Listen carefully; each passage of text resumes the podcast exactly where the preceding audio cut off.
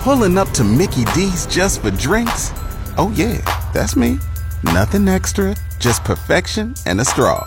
Coming in hot for the coldest cups on the block. Because there are drinks, then there are drinks from McDonald's. Mix things up with any size lemonade or sweet tea for $1.49. Perfect with our classic fries. Price and participation may vary, cannot be combined with any other offer. Ba da ba ba ba. Okay, man, let's turn and burn. Are you not entertained? And here we go. The official radio partner of the Saskatchewan Roughriders. This is the Sports Cage on Sports Radio 620 CKRM. Here's your host, Michael Ball.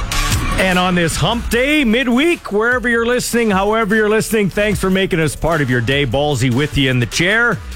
You are my sports cage shareholders, aka the listeners. So can always weigh in on our text line 936 6262, and it's powered by Capital Ford Lincoln, Saskatchewan's number one Ford dealership. The question du jour.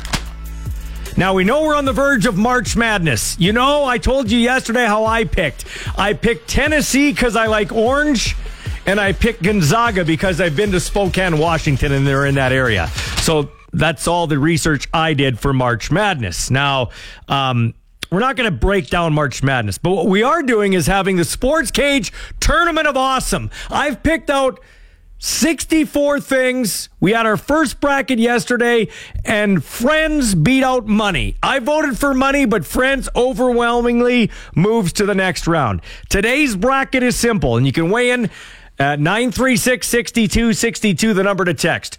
Golf or snowboarding slash skiing? I know how Craig Dickinson, the rider coach, would vote. In fact, he's already texted me and said skiing, snowboarding. So we got one for that. But golf you like golf? I'm not much of a golfer. I'll try to thread this through the show and ask our ge- and ask our guests what they think. And man, we got a great show once again. Dante DeCaria, voice of the Pats, joins us at 4:20. Before five o'clock, Bob Stauffer, one of the voices of the Edmonton Oilers on their radio and TV uh, coverage, will join us. We're going to hear from Henry Burris of the BC Lions as he's back in the CFL. That's good news. We can chant Henry again. Henry. Our profiles feature. We go under the helmet with. Jake Hardy of your Saskatchewan Roughriders. We got a twin bill with Farhan Lalji before six.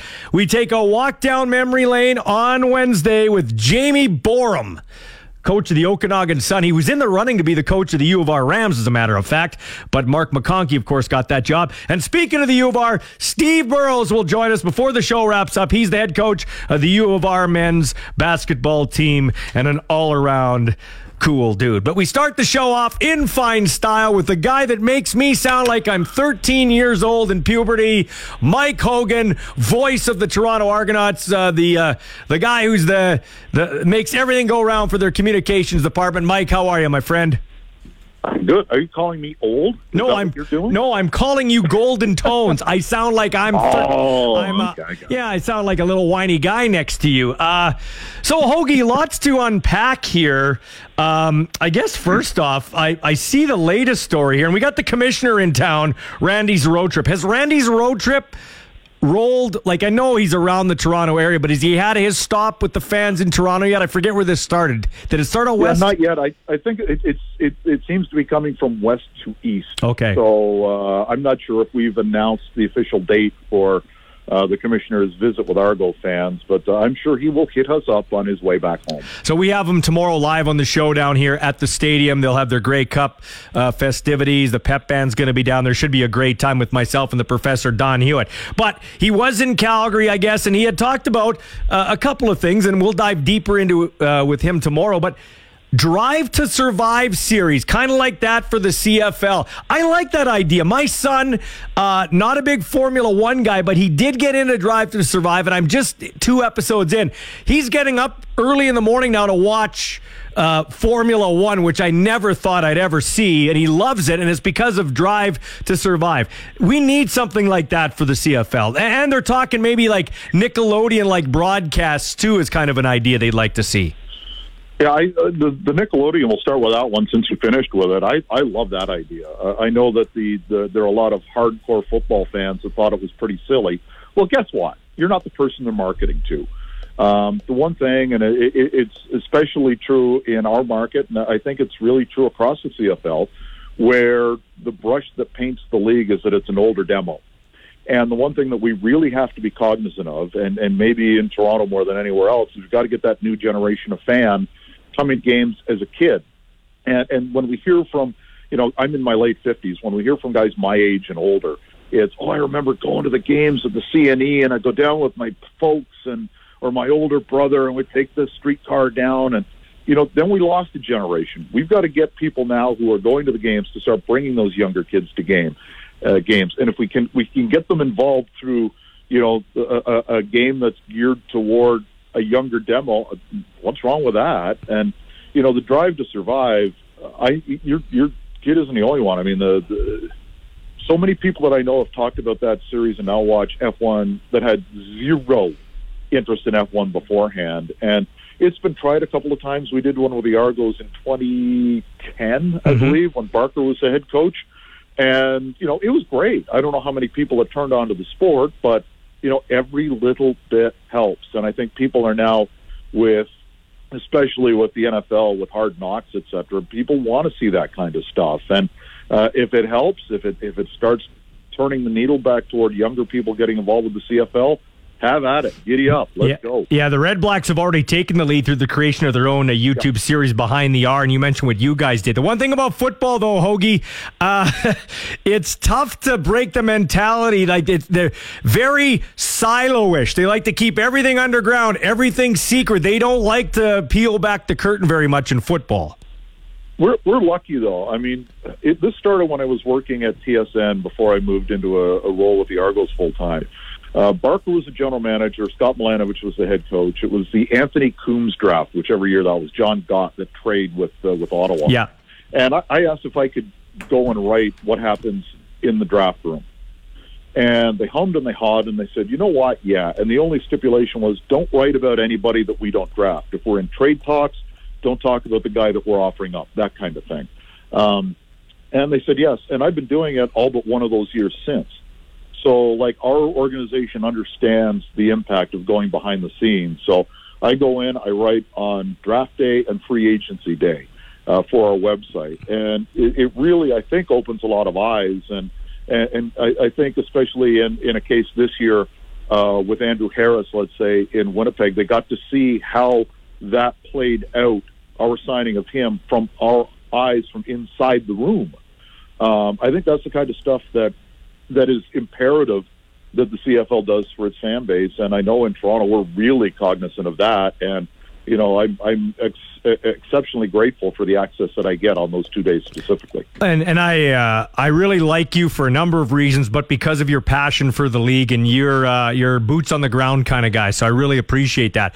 Um, Andrew Harris does that even make it on? Like you tried, you just mentioned it there. Does it make it on the radar in Toronto? How do we make it more on the radar? How do we get this thing turned around in Toronto? Because you got a great stadium.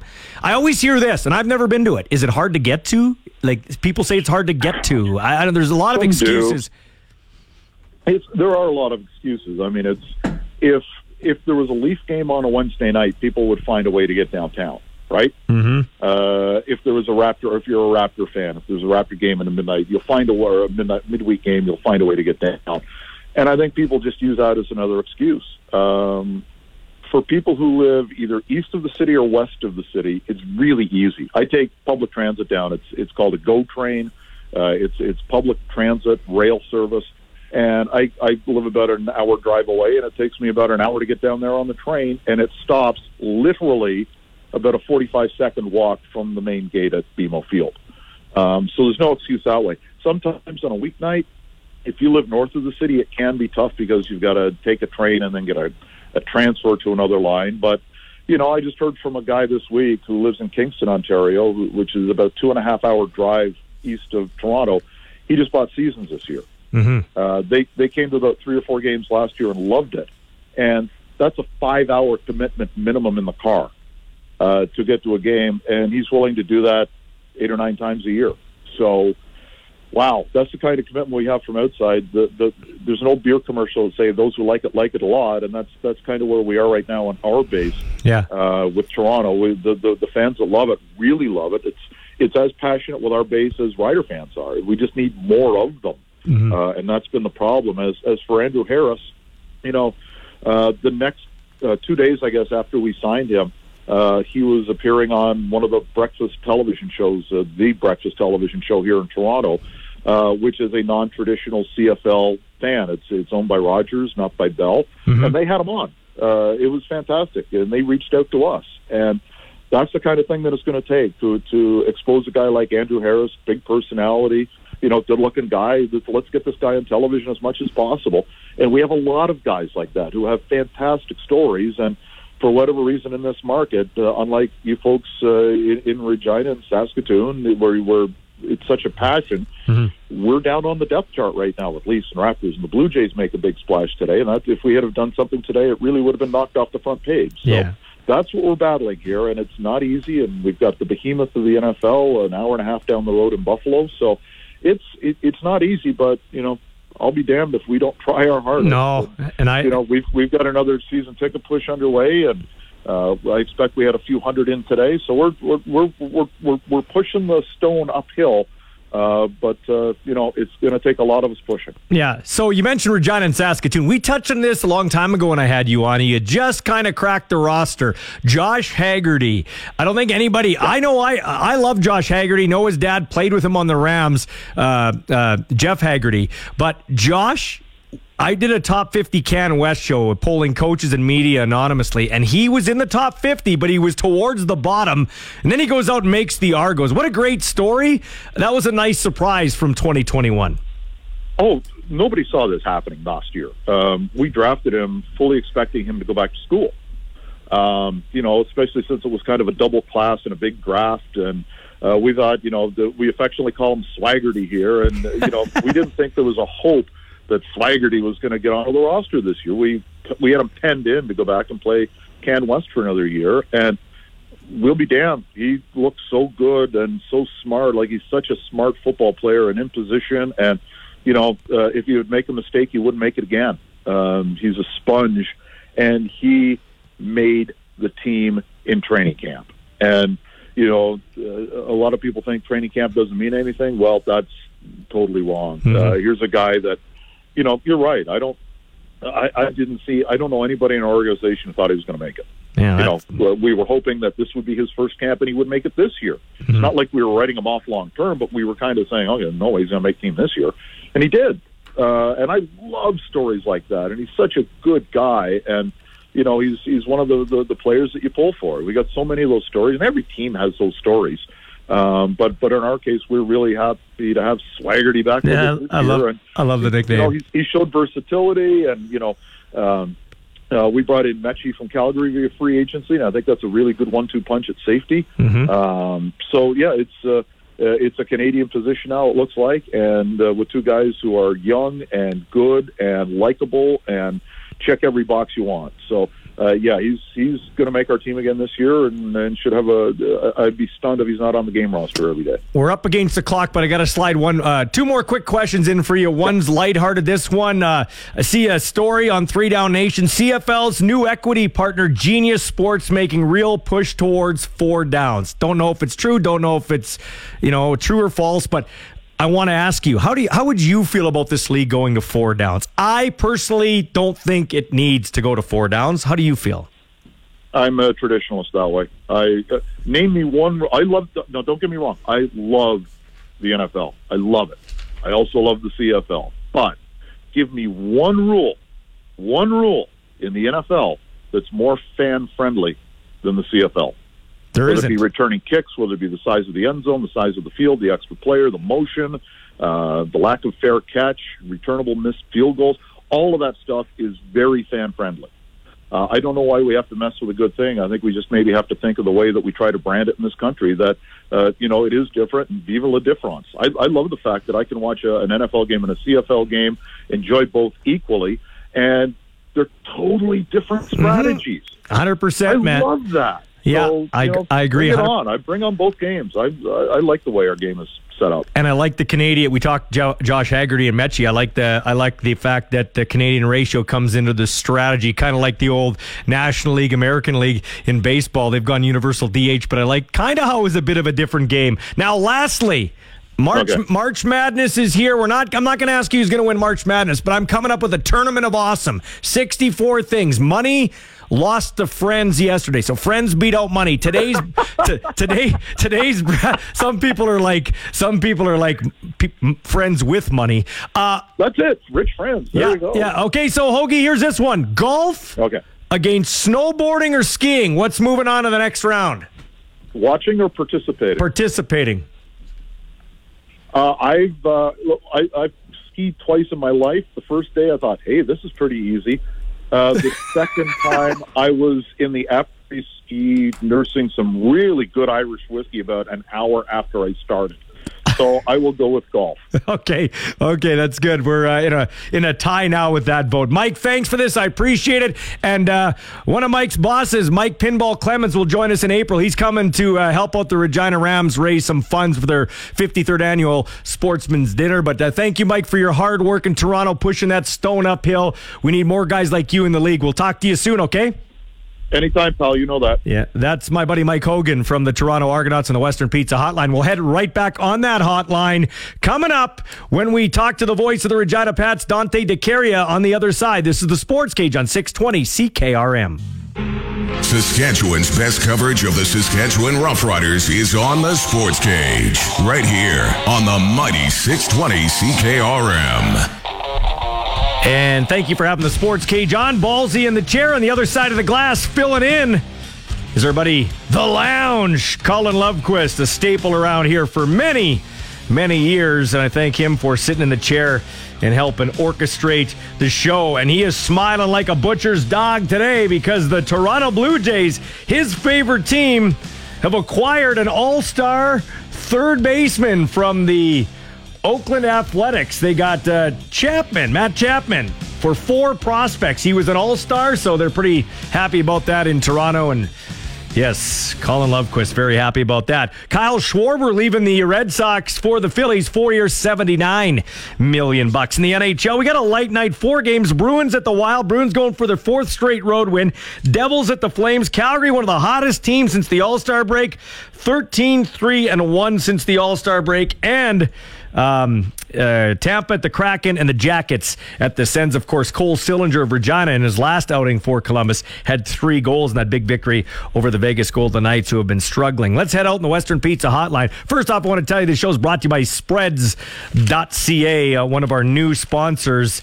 And uh, hey, you. Um, don't want to gamble on finding an excellent online betting site. Spreads.ca is Canada's premier online betting destination. I won a cool 50 bucks betting on my Oilers last night, so I was pretty happy and a couple of other teams. On the phone is Dante DeCaria, voice of the Regina Pats.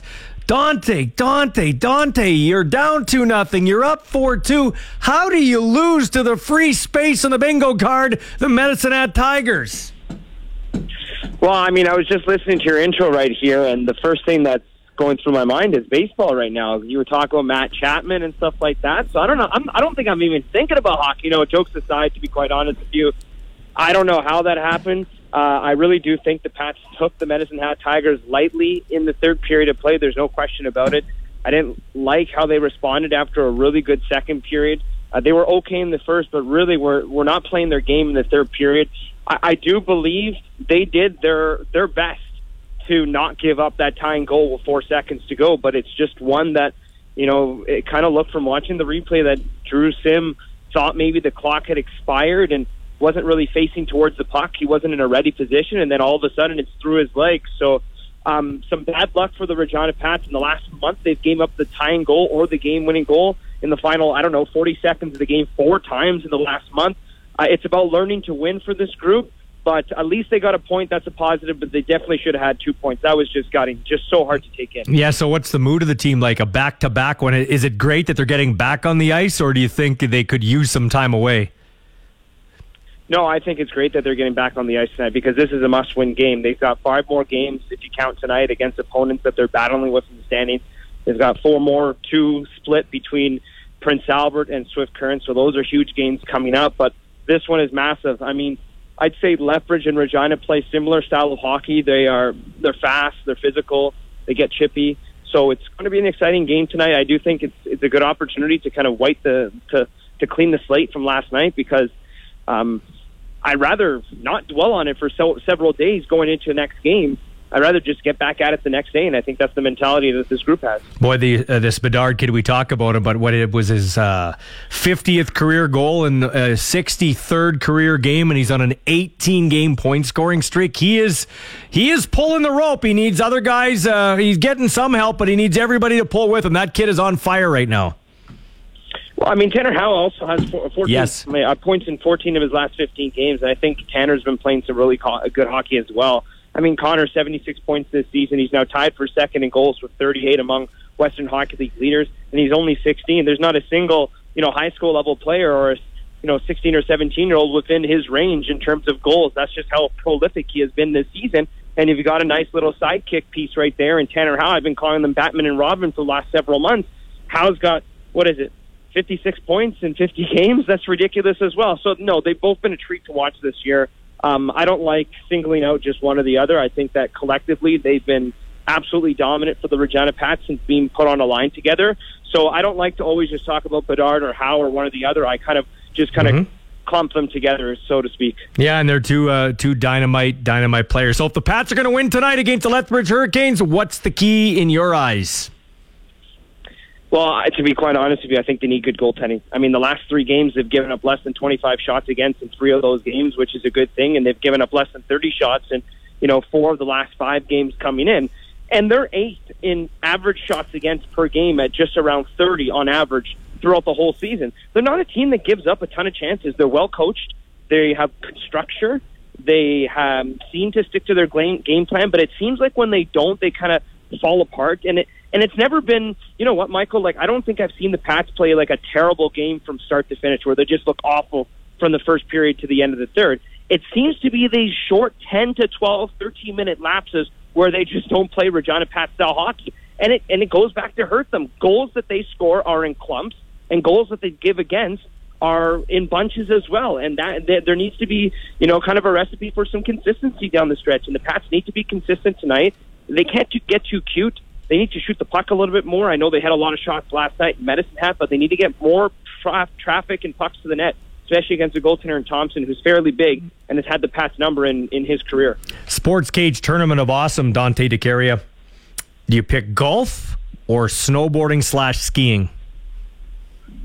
Well, I don't do any of those sports, to be quite honest with you. Um, I don't know. I've never snowboarded, never skied, never been one of those guys, but I don't like golf either. So, but my brother golfs. Golfs. He had a scholarship for golf in the U.S., so I'll go with that. Okay, where did he golf? Uh, he went to a D uh, D two school in Mobile, Alabama. Now he's uh, currently transferred over to uh, Ole Miss. Nice. That's a good little uh, nugget we didn't know. One one other nugget here, so we'll put you down for golf. Uh, one other nugget. Do you have uh, home and road bow ties? Like, do we have special road bow ties here, Dante? I think I've got six in my collection so far. Although my mom's going to be coming down to Regina in April, and hopefully she'll be bringing some with her because she brought me two the last time in uh, in the month of October when she came around my birthday. Um, I don't have a road in home. I usually bring about two with me on a road trip, depending. So um, I'm kind of a little superstitious. We lost last night, so I decided to change. What color is it?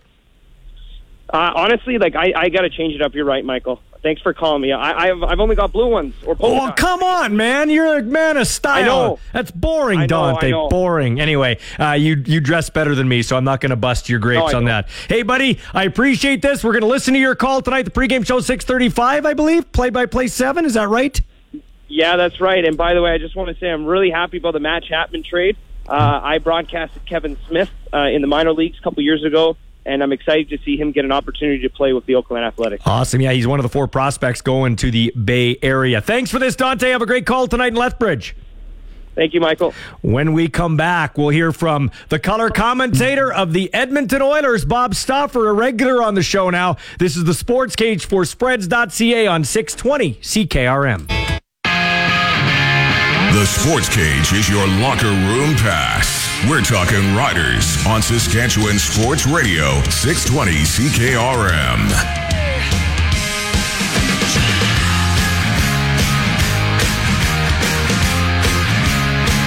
certainly was not a Picasso. Um, you got to find ways to win ugly some nights in the NHL uh, when when you don't have everything going. And I mean, Edmonton played about as well as they could have against Tampa Bay on Saturday night.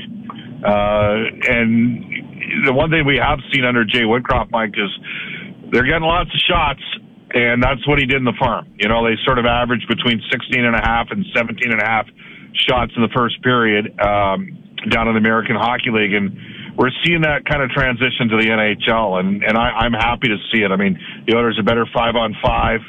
Uh, they had 20 shots against Washington, and Ilya Samsonov wanted to redeem himself because the previous time Edmonton played him, he gave up three on 4 mm-hmm. uh, so he played great, right? Stopped all 20 in the first period against Washington. The Oilers ultimately won 4 3 in overtime. And then against Tampa, they had 19 shots on Brian Elliott in the first period.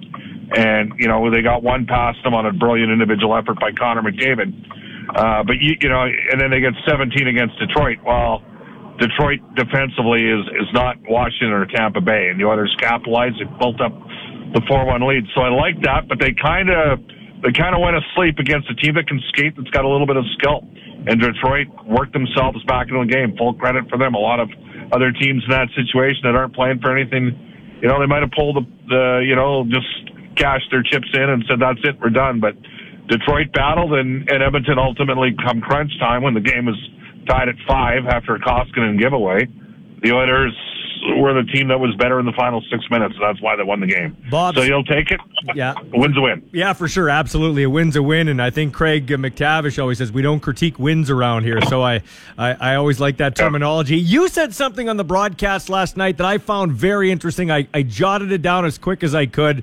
Um, oh. No, no, no. It was really good. You said players don't care what you know, they just know that you care. I think that's how you said it.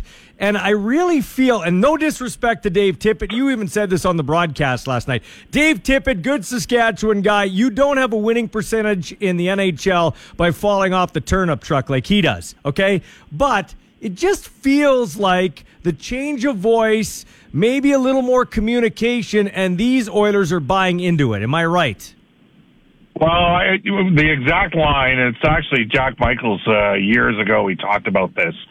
Uh, when it comes to coaching, they don't uh, they don't care what you know. They want to know that you care. Mm-hmm. So, in other words, they, the, the the player wants to know that the, this generation of players wants to know that the coach cares about them. They don't care about your technical brilliance as a coach. And you know, there's a 15, 16 year age difference between Jay Woodcroft and Dave Tippett. And the reality of the situation is, Dave has been in the, uh, you know, Dave Dave came in uh, in the you know summer of 2019. He did a vastly improved their power play and their PK. The five on five play to me was partially a reflection of on, on the team not having enough enough depth. But Jay Woodcroft has been with the Oilers organization since 2015. He coached some of these guys as an associate coach uh, in the NHL, and then he coached a bunch of them in the minors. So he has history and belief, and he helped some of those guys in the minors get to the NHL, and he gave them opportunity. Ryan McLeod's a prime example. Like that was a that was a that was going to be a that was a big uh, swing by the Oilers scouting staff in 2018. Keith Gretzky was running the staff, and a lot of people were like, "We're not touching McLeod. He's too inconsistent of a player in juniors." Well, you know what? Part of the reason why he's in Edmonton is because Jay Woodcroft helped coach him up to get him here, and now Jay's his head coach. So I, you know, communication's critical for this generation of players. I know you have kids. It's a, it's a, just simply a different time. Like, you know, I'm in my mid fifties, and even in Bantams, if you had told me to to run a guy, I'd go run that guy. You know, that's just the way we were, and nobody really second guessed the coach ever. Well, today, you know what? Mm-hmm. Players ask questions, but players want to know that their coach is there to support them and believe in them. It's part of the relationship. And um, everybody, you know, it's funny. I came out of U of A, Michael, and Clare Drake was 50 years ahead of his time. You know, like he yeah. he was such a good coach. In 1967, he took over the Golden Bears football program for two years because they didn't have a coach. And in 1967, he led the Golden Bears football team to the Vanier Cup, and they won. That was in the fall. And then in the spring of 1958, he led the Golden Bears hockey team Wow. to a University Cup championship. I tell American guys that story, and they're just like, "Your guy coached football and hockey in the same calendar year and won in both sports." I'm like, "Yeah, because he could get the most out of people, and the way you get the most out of people is by from the beginning of the relationship by treating people with respect and dignity. And when you do that, when you when people know that you're you're supporting them and you're believing in them, they're going to play harder than ever for for you because they know how rare it is that that's the nature of, of how you foster belief in today's player. And so Claire, Claire was doing that in the '60s, man. And uh, Jay Jay Woodcroft has got a very good feel for this group right now. All right, so we've talked about this before. I heard you talk about it on the broadcast yesterday. There really isn't a deal, I think, that really uh, Ken Holland's doing jumping jacks over for a goalie. But my thing is this. As an Oiler fan, we want to see him get to maybe the second round. Who knows the third round? I don't know if that's realistic with their goaltending situation. I just hope we get Koskinen, good Koskinen, for four games so we can win a series. That's how I feel as a as a guy watching this team. You know, my theory on this is improve the defense a bit. Maybe go out and get a third pairing left shot D that's tough and can PK a little bit and is difficult to play against and clear out the front of net and stop cycles. And maybe you limit the amount of time that you spend in your D zone. I don't know if Koskinen can win four games in six days in the playoffs. You might have to play Mike Smith in one of those starts. That's just the nature of the position that Edmonton's in. So, and I got news for you. I don't know if Robin Lehner can go win you a series either. Right now, the the health condition he's in in Vegas. Jacob Markstrom, who Edmonton was in on, he can win it. But I think the Oilers real like they got to get Smith up and running. That's why he's starting tomorrow against Buffalo. They got to get some positive energy going with him. And uh, Smith didn't cost them the series against Winnipeg last year. Connor Hellebuyck put up a 950. You know, but then Winnipeg ran into Carey Price. It was like 930 against them when Hellebuyck was in the 800s. So, um, you know, I think Edmonton's going to make the playoffs. They're going to come in either second or third in the Pacific Division. And they may need to rely on both goaltenders during the playoffs here. So let's not forget when Carolina won the Cup in 06, uh, it was Martin Gerber and Cam Ward through the first couple rounds before it ended up becoming Cam Ward. He ended up winning the Conn Smythe that year. Yeah, that's a good point. Yeah, Bob Stauffer from the Edmonton Oilers Radio Network joining us here and his own popular radio show in Edmonton over the noon hour. Okay, so Bob, um, I look at the stats though, and and you talk about it. Uh, Jay has a history with some of these guys, but other guys too. It, better better five on five play. That's what's really uh, you know leading to the success, especially against some of the great teams. Even that loss against Calgary, like you said, they had seven regulars out of the lineup and probably would have won that game if they didn't have a you know a, an uncharacteristically bad power play that game. Well, in, in fairness, their special teams were off the charts through the first 21 games.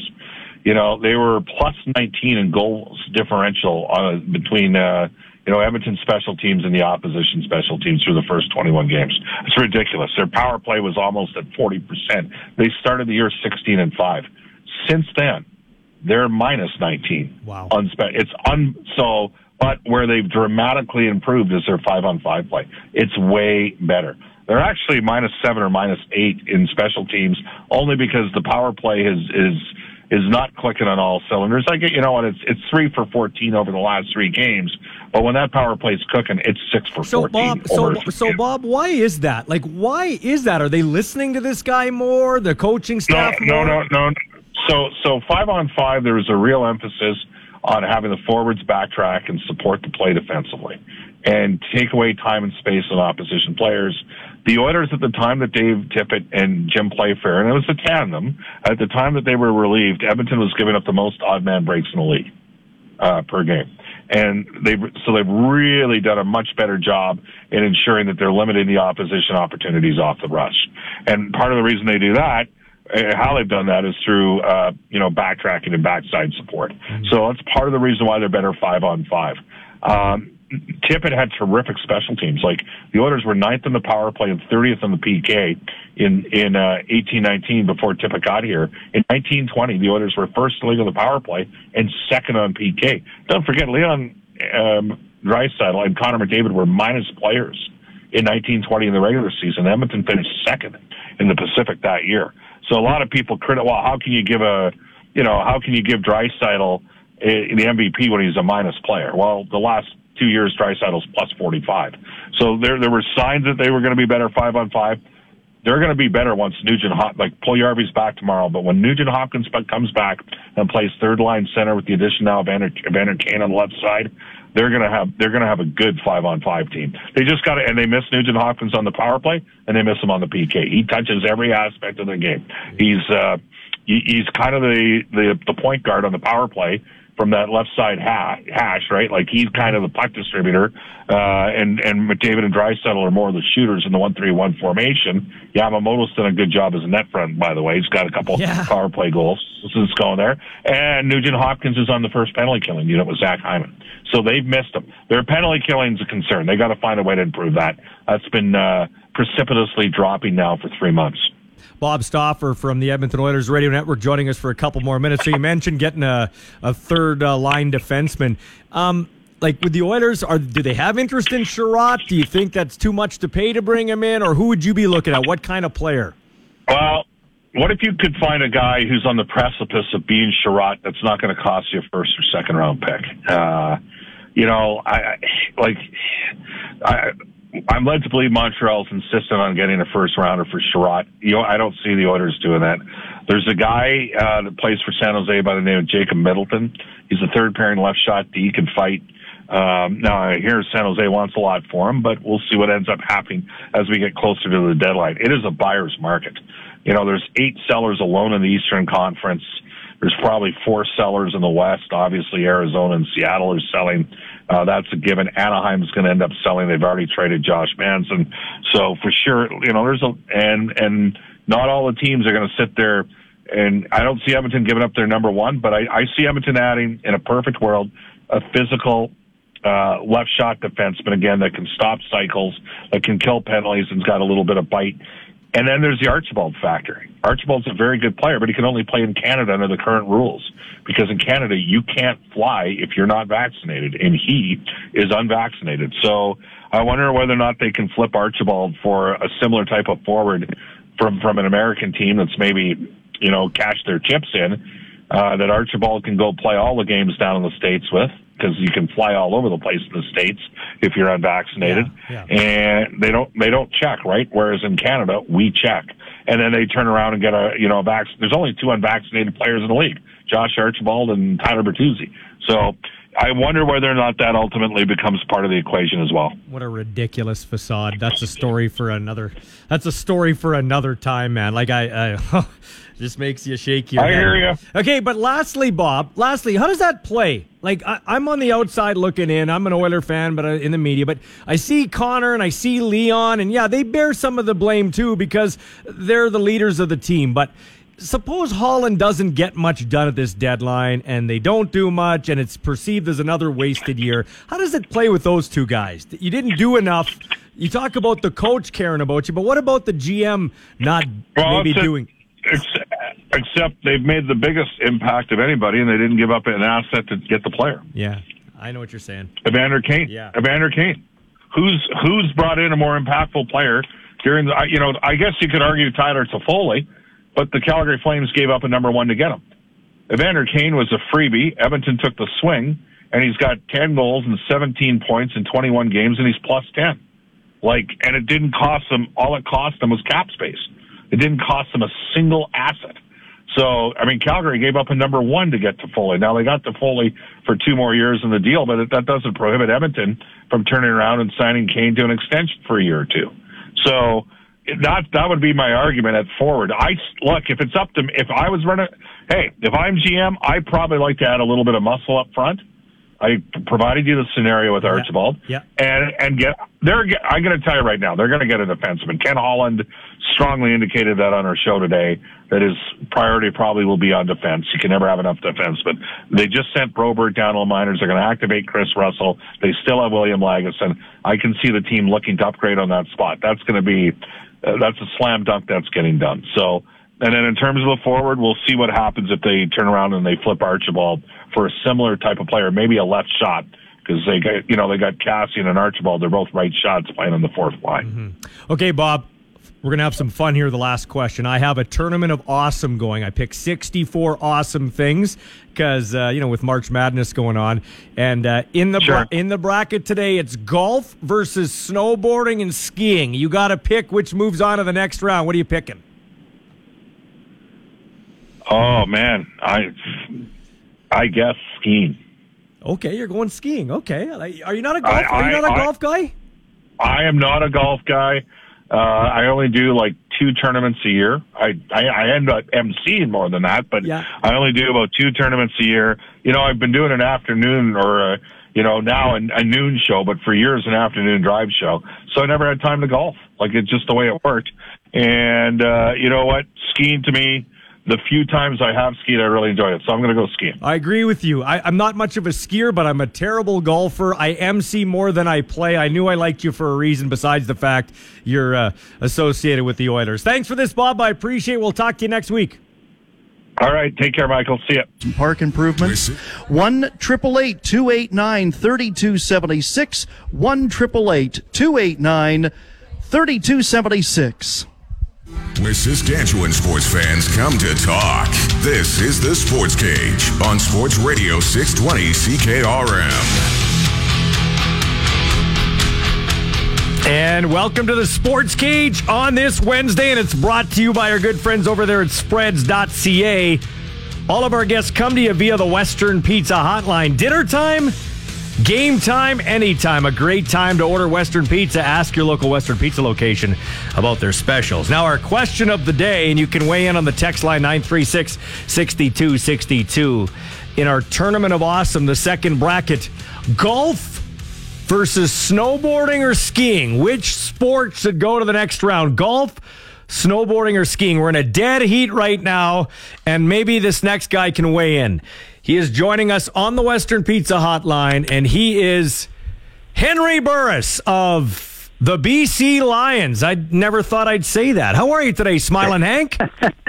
Ballsy, what's going on, brother? Great to hear your voice, man. It's great to hear your voice too. So, uh, uh, Burris, in the uh, in the tournament of awesome here on the Sports Cage, do you pick golf or snowboarding and skiing to go on to the next round?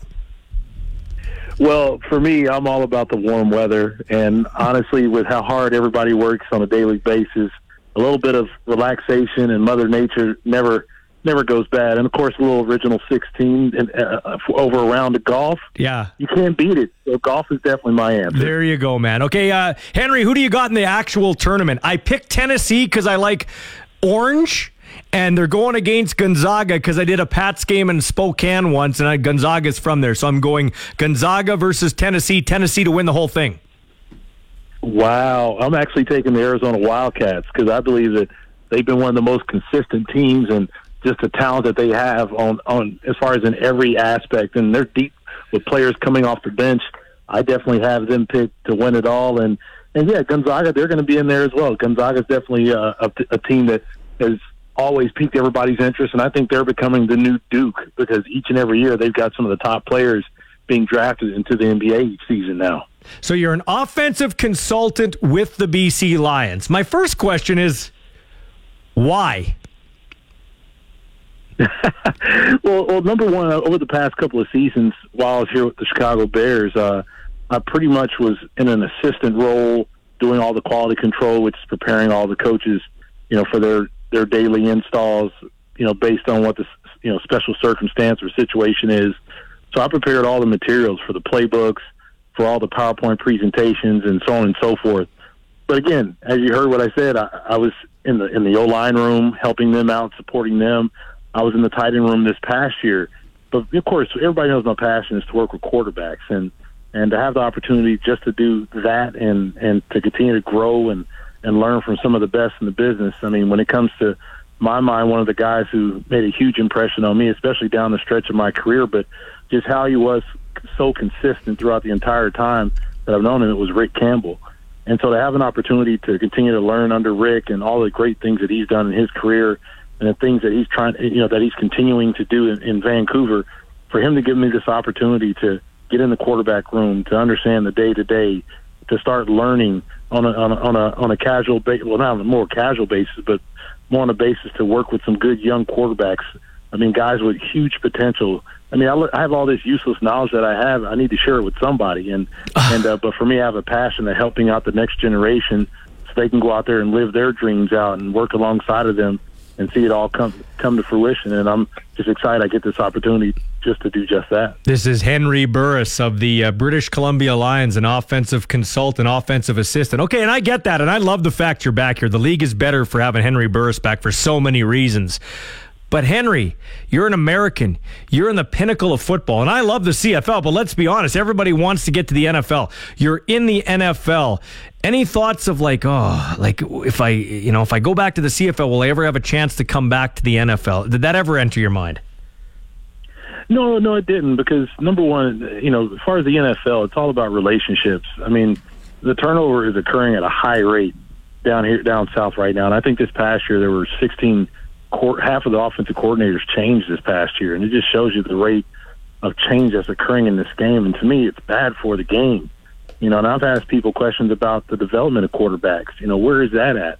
I mean, right now, if you look at the quarterbacking around the NFL, I mean, name one team with a backup that they feel they can win a, a championship with. And Mm-hmm. right now, it comes from a development standpoint where I feel that part needs to, to step up and, and become much better. And I feel like I'm I'm part of that, you know, you know that pool of guys who who can make that happen. And and uh, but the thing is, I know I'm young. You know, I trust the process. I want to be the best that I can be when that opportunity finally does come. And the only way I can get better is by getting that experience, by being in the room, working with a number of young men, and helping them be the best that they can be. Because again, this game has done so much for me, and now it's my time to give back. And I'm super humble and thankful just to have this opportunity. You were quoted as saying you see a lot of uh, Nathan Rourke or Justin Fields and Nathan Rourke. Uh, what do you like about Nathan's game, or what do you think you'll like about his game? Well, I love the fact that when it comes to every aspect of executing in the game, this kid has the potential to make the, just that happen. I mean, he's he's very efficient from the pocket. You know, he's a very smart kid, and I could tell that just from our first conversation that we had on Zoom the other day. But also to see his competitive nature, and to me, mentally, he's he's beyond his years. Yes, of course, he's young, just coming off his first year, getting time probably much sooner than a lot of people thought, especially with the injury to Mike Reilly. But things like that happen, in, in, in you know, as far as in the game of football. But he stepped up, took command, and you hear nothing but great things from teammate from the teammates that he played along with with the Lions. And now it's time for him to continue to learn from the mistakes that he made, continue to build off the successes. And I know he's just one of those types of guys where he's very humble, but also a hard worker. But to me, the number one ingredient that he has is this kid wants to be great. I mean, he has a, a fire about himself. When you hear him talking, there's so much conviction as far as in what he does. And for me to have an opportunity to to witness that firsthand and to have a front row seat and to to be of service for him in whatever way he needs me to help him out and however he needs me to help him out. That's what I'm there for because this is his journey and I want to see him maximize his potential and enjoy the best experience possibly that he can. Henry, what was the uh, in early in your career? What was the best piece of advice you received? Who gave it to you?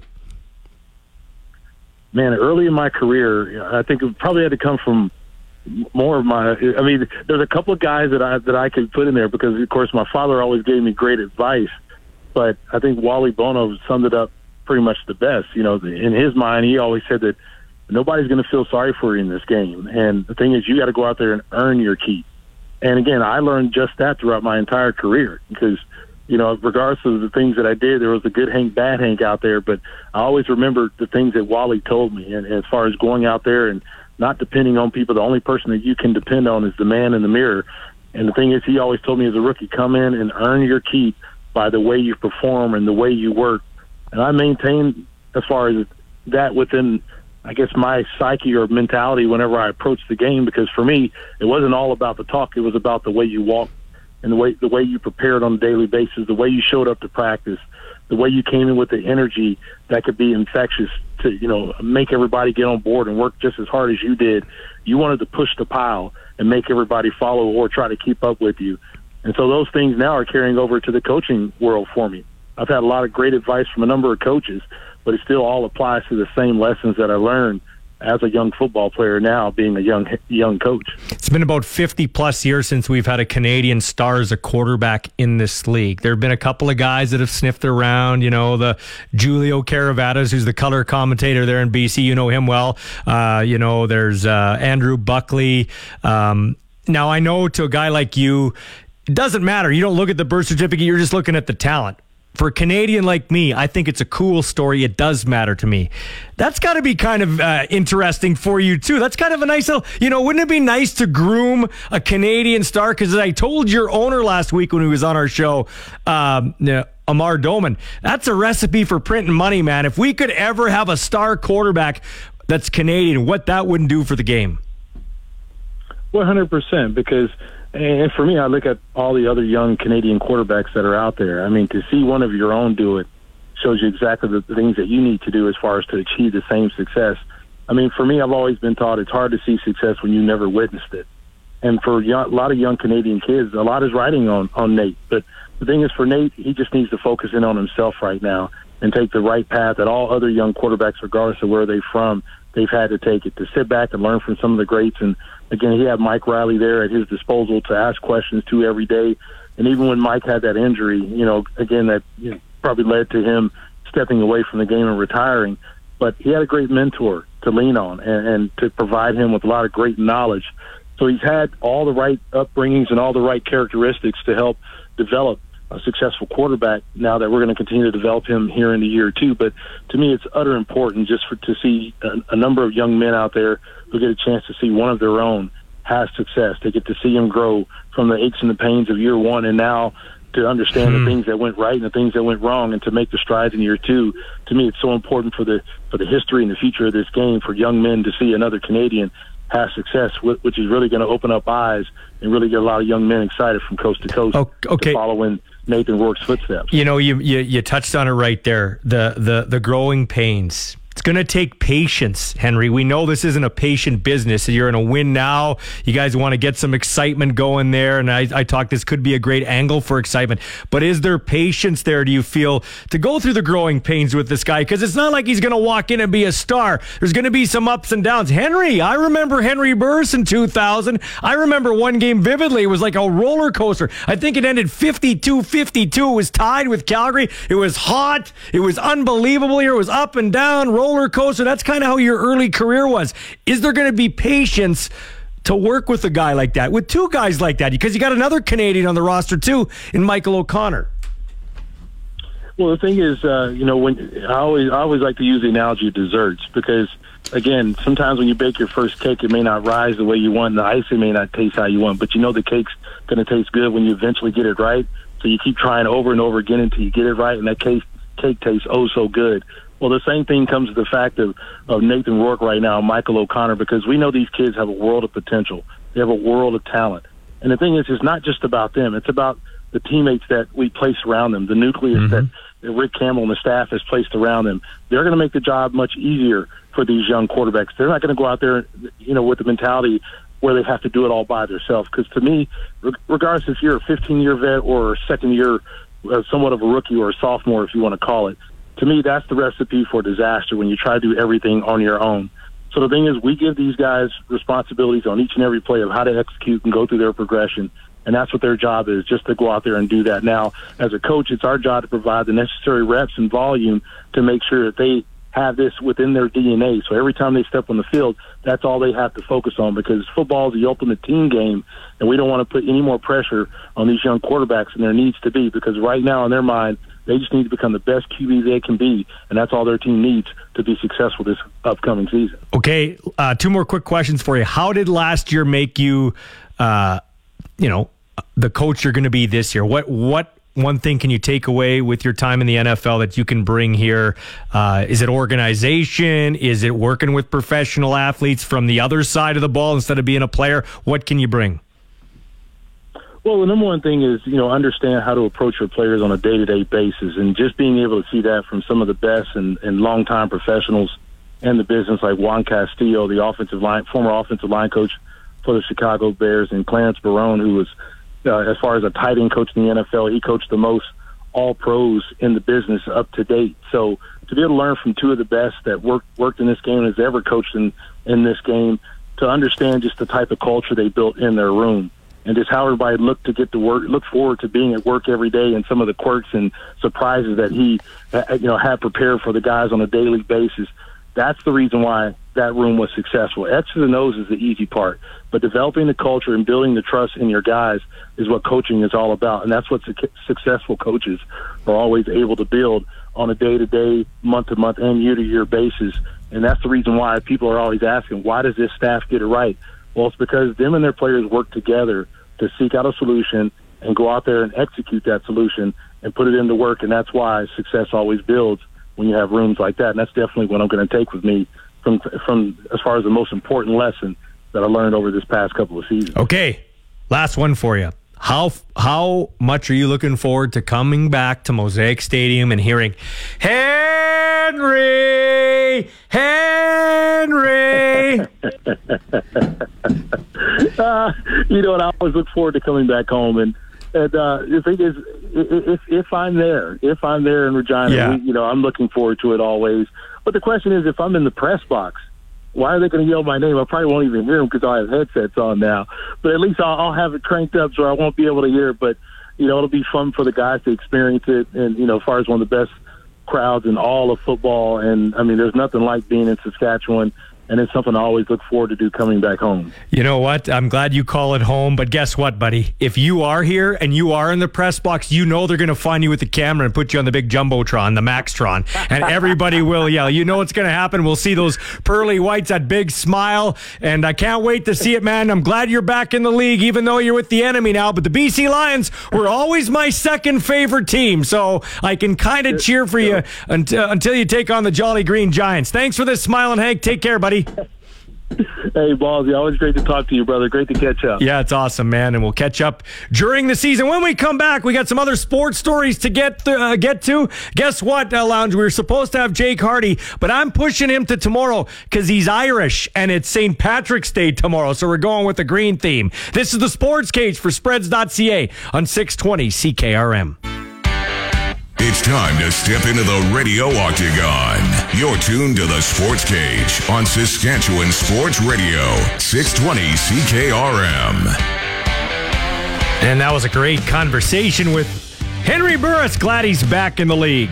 This show is brought to you by spreads.ca. You can get a hold of us 936 6262. It's the line to text, and it's brought to you by Capital Ford Lincoln, Saskatchewan's number one Ford dealership.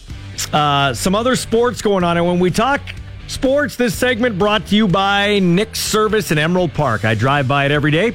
Your local Massey Ferguson Challenger Rogator Gleaner and Fendt dealer. Call 781 1077. Miami Dolphins have re signed Sam Eguavoen, the former Rider linebacker. It's a deal worth uh, two million US. Hoping to catch up with him by the end of the week. By the way, eight hundred thousand guaranteed dollars there. Four games in the NHL. They're just taking to the ice. Bruins at the Wild Wild. Bit of a skid right now. Three, six, and one in their last 10. Bees looking for their fourth straight road win. Devils at the Flames. Calgary's been one of the hottest teams in the NHL since the All Star break. In 17 games, they've gone 13, 3, and 1. Tampa at the Kraken. Uh, Lightning. Um, have won 38 of their 59 games. The Kraken 18 of their 61 games.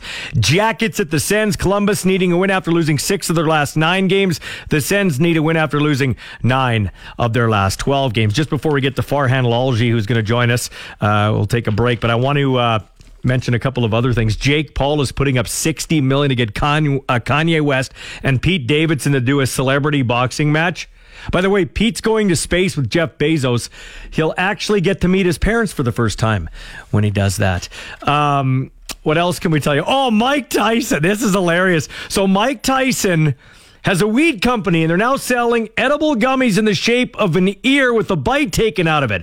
Obviously, based on the 1997 WBA heavyweight championship fight between Tyson and Evander Holyfield, when Holyfield came in with the nickname the real deal and left with the nickname the full meal deal because Evander took a chunk out of his uh, ear. He, I wonder if Evander gets a bite out of the profits. I'm here all week. Enjoy the veal.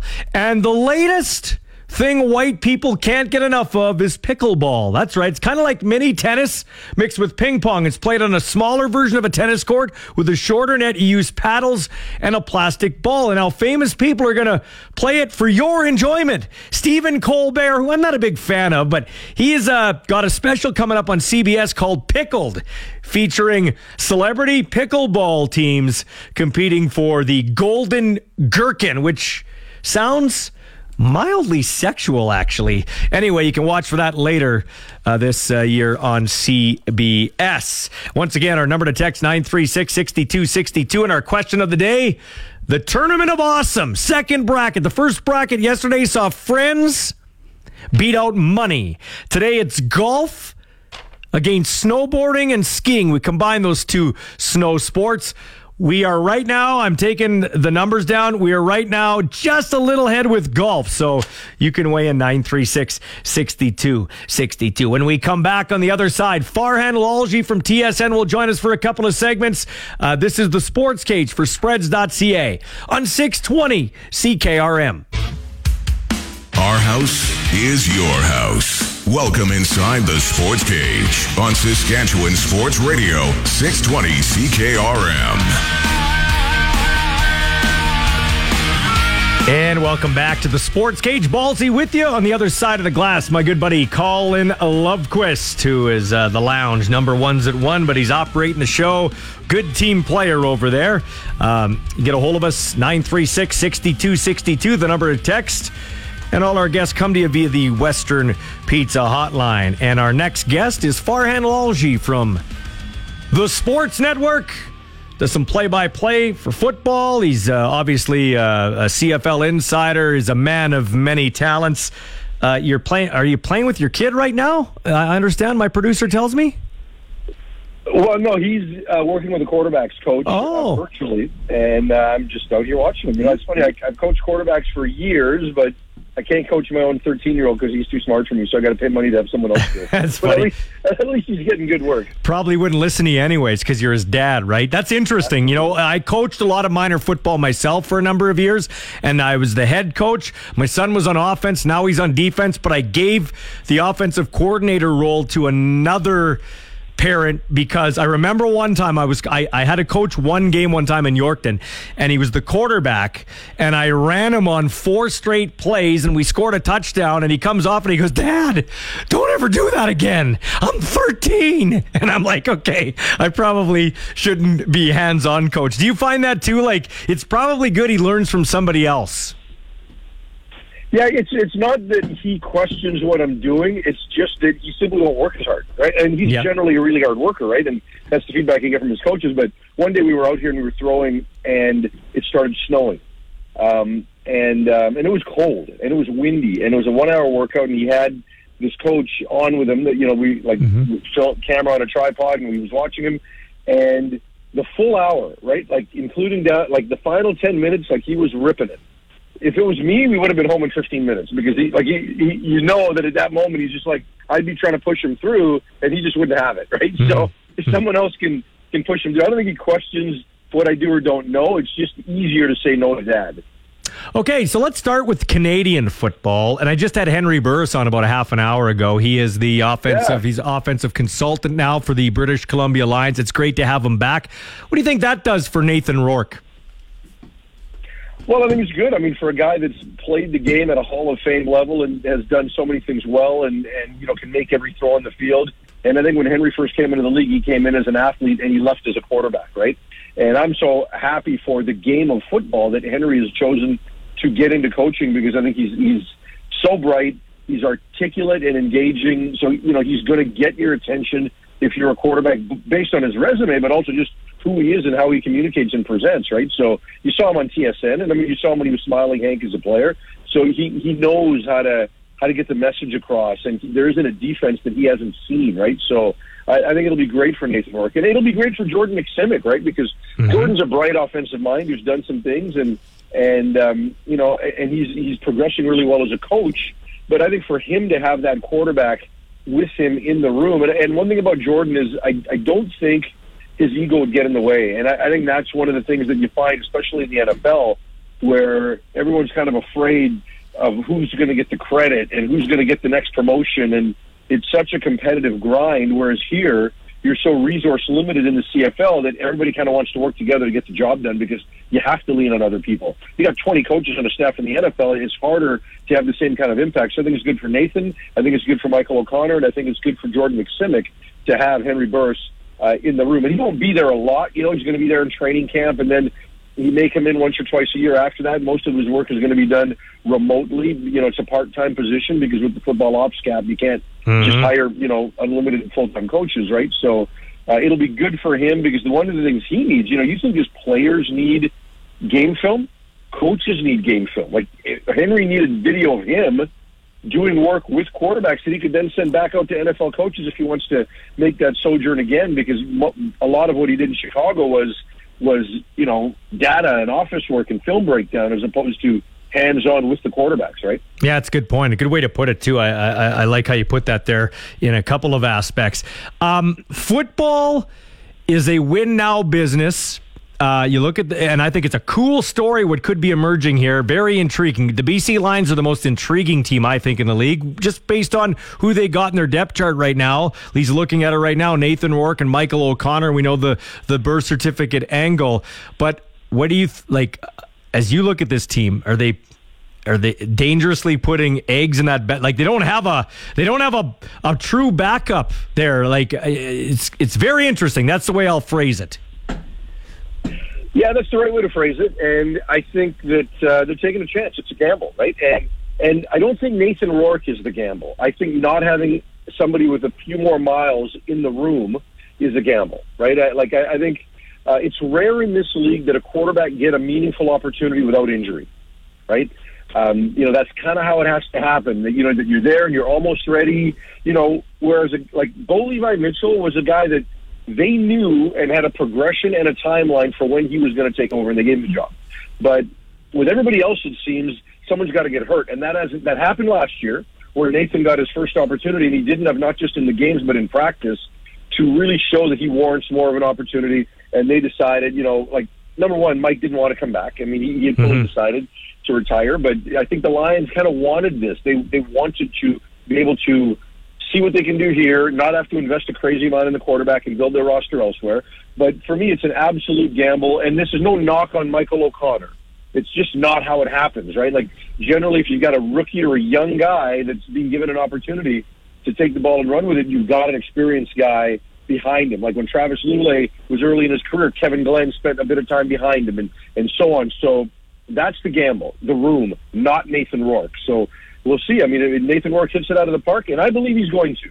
I think Hmm, Nathan good. Rourke is going to do just fine. I have every reason to believe that the Lions are going to be able to win games. Well, maybe they could rely. Maybe who knows what happens in training camp. My next question for you is: Do you think the uh, do you think Nick Arbuckle makes it through training camp in Edmonton the way Chris Jones kind of has a quarterback carousel? Nope. Um, and that, look, that's not a shot on Nick. But I like Nick a lot. Um, Do you put? Let me stop you there. Do you put Nick Arbuckle kind of in the same area or same category as a as a Dane Evans kind of guy? Yeah, possibly. You know, I, I think it's I think it's a fair comparison in terms of where they were at pre-pandemic, right? And you know, whether it's a guy like him or a guy like Cody Fajardo or a guy like Vernon Adams, they were kind of all in the same boat, right? In terms of limited sample size and having been given an opportunity, regardless of the circumstances that are around them, right? So um, th- there is that. So for me, when I look at Nick, I just find it difficult to throw the baby out with the bathwater when you look at just how volatile the last 12 months have been for him, or even a little bit longer than that when he signs the contract with Ottawa. Then he gets bounced over to Toronto, and now that didn't work, and now he goes to Edmonton and didn't really get a chance to play. So I think that circumstances have been tough for him. Yes, he got an opportunity in Toronto. He didn't make the most of it, but I just don't think this is a terrible player. I think there's still more game there. But they also like uh, Trevor Cornelius. They like the arm that Trevor Cornelius has. They like his athleticism.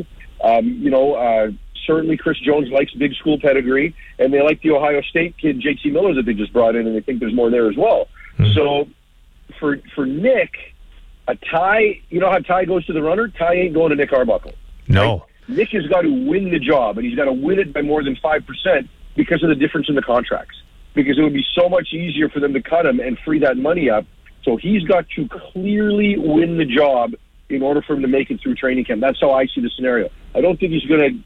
I, I think they'll give him a chance, but he's got to own it and he's got to win it, or it'll be tough. When and I think there could be a spot for him. BC could be a spot. I, the Riders, I'm not really sure what they. Nobody really knows what they have behind Cody Fajardo, and as you mentioned, kind of need to have that insurance policy. Two quarterbacks going forward to win a championship. You're kind of playing with uh, fire there. All right. Uh, one other thing I wanted to touch on in the CFL here, Farhan, before we get a Canucks comment, and then we'll take a break and do NFL. Um, Farhan, I, I like kind of, there's some talk maybe like a drive to survive kind of setup in the CFL. I know the Redblacks have done uh, doing some things on YouTube now, and uh, maybe even like kind of a Nickelodeon angle for the younger viewer. I just want to get your thoughts on that because my son is a teenage guy. Well, he's 20 now, and he I never thought he would call me from the stage and say, "Dad, I got up this morning to watch Formula One," but he got into it because he watched Drive to Survive on Netflix. Uh, how do you feel about those two angles? Maybe the CFL is pursuing. Yeah, I think those are good things, right? Um, you know, the, the documentary uh, Drive to Survive, and the you know, like we've seen it, whether it's HBO Hard Knocks and Mm-hmm. things like that, like those types of programming that could really engage people of all ages and is consumable on multiple platforms. I think that's really good for the league, right? Like one thing the league doesn't have going for it is the video game piece, right? So they've got to find other digestible bits of content that allow people to get engaged. And we know about single game betting, and, you know, and how important that's going to be. But yeah, like I, I think it's. Um, I think it's a good idea. And sorry, what was the second thing? The, sa- the, the kind of a Nickelodeon angle. You know how they yeah, went with Nickelodeon. Yeah. I, I think I, again a way to watch the game for a younger person. Uh, you know, and you, you look at what the NFL is doing with multiple streams of their programming. So if you go to Monday Night Football, right, you talk about Nickelodeon in the playoffs, but for Monday Night Football, you've also got the Manning cast, and that might be geared a little older. But maybe there's a way to do that younger. Maybe there's a way to, you know, use the data points and things like that that the Genius Sports is going to provide, and find ways to create different looks to the broadcast. I mean, you know, TSN doesn't have all the answers, you know, in, in all of that. And certainly, I- obviously, I'm a fan of what we've done uh, for the league and with our broadcast to this point. But there's other ways to do it besides getting, you know, three trucks and 20 cameras, right? Because you, that just might not be in the budget. There may be other ways to deliver that. So uh, I certainly think that it, you know the league thinking outside the box and and looking at different ways to do it with those types of ideas in mind, where we wouldn't necessarily have the means to execute it previously, and now they they can. I think is a good thing. You're a Swiss Army knife, so I can uh, br- of broadcasting like so many of the guys I have on here. I- I'd like to bring up the Canucks quickly because you cover them for TSN. Uh, The Vancouver Canucks are an interesting team. Like they're really trying hard. They're grinding. They started slow. We talked about that the last time you're on. What do they do? Are they buyers? Are they sellers? I heard rumors maybe JT Miller. Somebody was talking Pittsburgh. I saw online. What do you think happens with the Canucks here as we get to the trade deadline Monday? I think very little. Number one, they're not a buyer, right? Like, you know, you could you potentially see a hockey type trade? Maybe, depending on the age of the ac acquiring or the person that's being acquired. But I, I don't see it that way. Um, the question before was, were they going to sell? And now I think they're less inclined to sell because they like what they're doing right now. and They want to give themselves every opportunity. And the current group, I think they believe they've earned the right to continue this. So they're not going to do anything stupid and short sighted and go out and buy and put themselves in even more cap hell. But, um, you know, I, I think they're not going to sell unless someone's willing to meet a really high asking price. So JT Miller's not getting traded.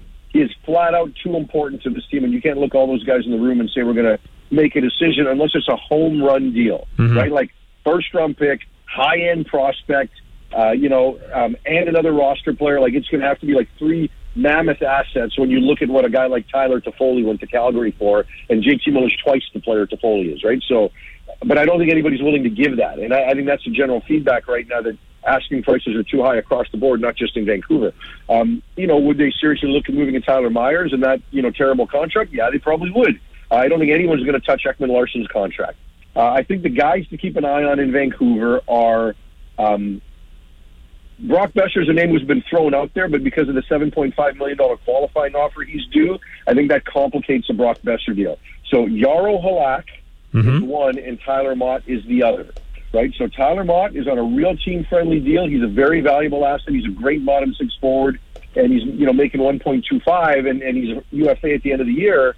He's going to have value to some team, but what's the price now? Like for the Canucks, Craig Button says don't trade him unless you get a first or a very high second. Is that available? You know, if they can get a top 40 pick, I think you might see Tyler Motte on the move. Uh, but, you know, a low end second or a high end third, maybe they're not as inclined to do that now and take their chances. And Jaro Halak, who's got a full no trade or full no move, they would love to unload his, uh, not just his contract now, because it's only a one year deal, but there's a $1.25 million bonus that carries into next year. They want to get rid of that. So could they move the Halak deal with him having a full no trade? Um, those are the two that are probably the most likely in my mind. Um, you know, Myers less likely. He's got another two years and six million per plus a no trade. So in the end, I think they're going to be very quiet. You might see a move, but it's not going to be big. Okay, we'll get a couple of quick uh, quick comments on the other side of the break from Farhan Lalji on the NFL because he covers that too in depthly. This is the Sports Cage for Spreads.ca on 620 CKRM. We're talking sports on your way home. This is the Sports Cage on Sports Radio 620 CKRM. Sports Ticker brought to you by Bronco Plumbing and Heating, where professional service is guaranteed. They'll treat you right. 781 2090. Ottawa and Columbus are scoreless in the NHL. One of four games. The Flames are entertaining the Devils. Devils coming off a 6 3 uh, loss, pardon me, to the Vancouver Canucks out there on the left coast. Uh, we got Pats hockey from Lethbridge tonight. Pregame show with Dante DeCaria at 6:35. Puck drops at seven. Pats one point out of a playoff spot, coming off a disappointing 5-4 shootout loss to Medicine Hat. Uh, yes, all our guests come to you via the Western Pizza Hotline. Dinner time, game time, anytime. It's a great time to order Western Pizza. Ask your local Western Pizza location about their specials. We are still on the phone with our buddy Farhan Lalji. Farhan, NFL, you talked about it when you were on here last. Russell Wilson goes to Denver, then the dominoes fall. Aaron stays in Green Bay. We're getting close, maybe as early as later today. Deshaun Watson. If you were to look into your Farhan Lalji crystal ball, where does Deshaun Watson end up? Wow, it's a great question. You know, I think the most logical destination as I see it is probably Carolina, right? Just in terms of, you know, having played at Clemson before and the staff that's there. But really, when you look at that entire roster, you know, I'm not sure it's the best place for him to immediately have success. Quite frankly, you look at Cleveland, that might be a good spot for him, right? Because, you know, they've just added the receiver, right, in Amari Cooper. They've got a solid defense. Uh, their offensive line is, is reasonable when healthy. You know, when you look at the four teams that he's still considering, that might be a fit. Now, my understanding is he turned down an opportunity to go to Seattle.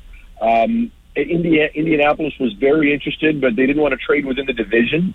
So those two spots aren't going to, you know, necessarily make a lot of sense. It sounds like Cleveland's going to be really aggressive.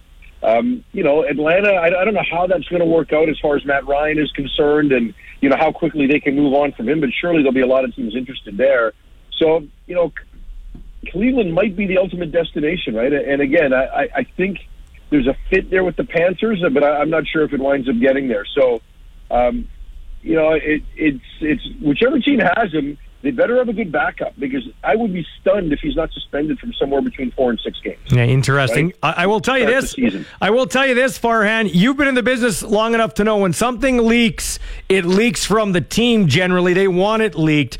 I, you know, they, they want to move on from Baker Mayfield, regardless if they get Deshaun Watson or They not. do. I thought it was a great move by Baker Mayfield to come out. He was away off social media since January. He comes back and he basically says to Cleveland, "Hey, I love you. My wife loves you. We gave all we had." He wasn't cantankerous. He he didn't he didn't butt heads with the management in the media. He basically what he did was if he sticks around, he's won the fans back. If he doesn't stick around, Farhan, he uh he's showing other teams, "Hey, I've matured. I'm ready to go." But with the would the Indianapolis Colts go after Baker Mayfield? There's some talk about that because, like you said, they wanted the Oh, shot. they, they want him. The, the Indian, listen, the Indianapolis Colts are very interested. But let me stop But you. Let me stop you. want Let me stop you.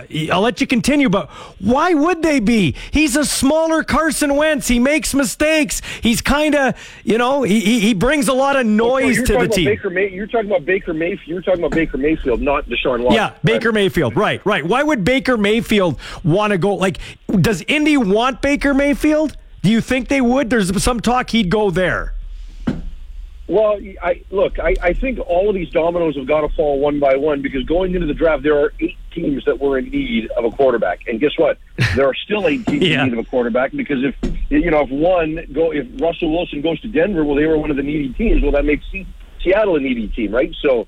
Uh, you know, you're going to wind up getting the Deshaun Watson thing figured out. That's the the major domino that has to fall. And then after that, guys like Baker Mayfield, guys like uh, Jimmy Garoppolo, uh, heck, maybe even Colin Kaepernick. If you listen to Pete Carroll today on the on the press conference he and John Schneider had, right? Like, and, and again, I, I still think that's a long shot, but there's a number of these second tier quarterbacks that are all of a sudden going to land. Quite frankly, I'm surprised that Carson Wentz landed before the Deshaun Watson thing happened. But obviously, they must have known that there was no way they were going to get him, much like they knew that Russell Wilson didn't want to go there, right? So it's it's just a case of how do you view the quarterback draft class, and then what's next? So if you're Baker Mayfield, look, all these teams have massive egos. All these quarterback coaches and head coaches have massive egos. My culture, my system, I can fix him because I'm better than everybody else. And look, it's a one year deal. He's got $19 million due on the fifth year option of his contract, mm-hmm. and it's a one year deal. If we can fix it, because he did have a good year in 2020, if we can fix it and get him back to that point, great. Very little is going to get invested to acquire Baker Mayfield. And, you know, then we can kind of work it out after that. But if not, it's a stopgap until next year's draft class. Yeah, you're right. It's, a lot of teams are, you, you, you know what I mean? Like, that's what it comes down to is find a short term solution, you know, that you can tread water with and, and then work to your more long term solution when you get to a better draft class. Yeah, I talked about Baker Mayfield bringing the noise. Is that? I mean, he's a little long the. He's he's he's older now. He hasn't played in a while, but you've watched enough football. How does Colin Kaepernick take a team to the Super Bowl and then he can't get a job? Is it because he brings too much noise, too much distraction? Nobody wants to touch that. Yeah, I, I think there's a lot of that. Um, you know, when it first happened, uh, I, I think there were teams that just wanted to stay away from him, right? And then every team, you know, you have to decide whether or not your locker room culture, whether it's going to fit. And uh, for example, I'll give you the Seattle Seahawks, okay, which is a, a very, very open, outspoken culture when they were in their heyday and when they first looked at the possibility of bringing Colin Kaepernick in. I'll mm-hmm. tell you this: at that time, Pete Carroll said that this guy's a starting quarterback, and we've got a starter. If Colin Kaepernick had been put in the Seattle Seahawks locker room then, half that group, the Richard Shermans of the world, they all would have gravitated towards Colin Kaepernick. It would have made it really, really difficult for Russell Wilson to survive that in his room because they only had half buy-in on Russell Wilson to begin with. A lot of players in that room felt he was a phony, right? Mm-hmm. So every every team has a story. Some teams it's their market, right? Way too conservative. We're not going to be able to handle you know that because you know he's a lightning rod. And so one by one, everybody's got an answer. But in the end, the fact that you could tell me that Colin Kaepernick wasn't one of the top seventy quarterbacks in the world is ridiculous, right? He should have had an opportunity. Now you can say five years; it's been too long. All of that is reasonable. So somewhere along the way, teams had legitimate reasons, but collectively, the fact that this guy got kept out of the league for five years, you know, people can say he wasn't good. But think of the quarterbacks that have had opportunities in this league in those five years. He is better than many of them that have been rolled out there in various franchises, uh, including, you know, like the Denver Broncos that have had so many starters in the, you know, uh, since Peyton Manning left. And, you know, pick your franchise. There's been so many of them. So it's a, it's a sad indictment on the league. It's a sad indictment on the ownership culture, which is only getting more powerful, right? Like you talk about why there's not enough black coaches in the league. It's because of the owners. It's because of where the money comes from and what their comfort level is. And, and you have to believe that that same type of culture is what's affected Colin Kaepernick, and it's sad. And you know, I'd love to see him get a chance to come in and compete for a backup job. Uh, You know, is it a big presence in your locker room? Sure, but are you strong enough as a coach to handle him? Is he contributing? Farhan, thanks for your time, man. It's uh, always informative, always entertaining, and we'll talk to you next week. Have a great uh, rest of the week, okay? Thanks, Ballsy. That is Farhan Lalji from TSN. When we come back in the other side of the six o'clock news, we'll hear from the U of R men's basketball coach Steve Burrows, and we take a walk down memory lane.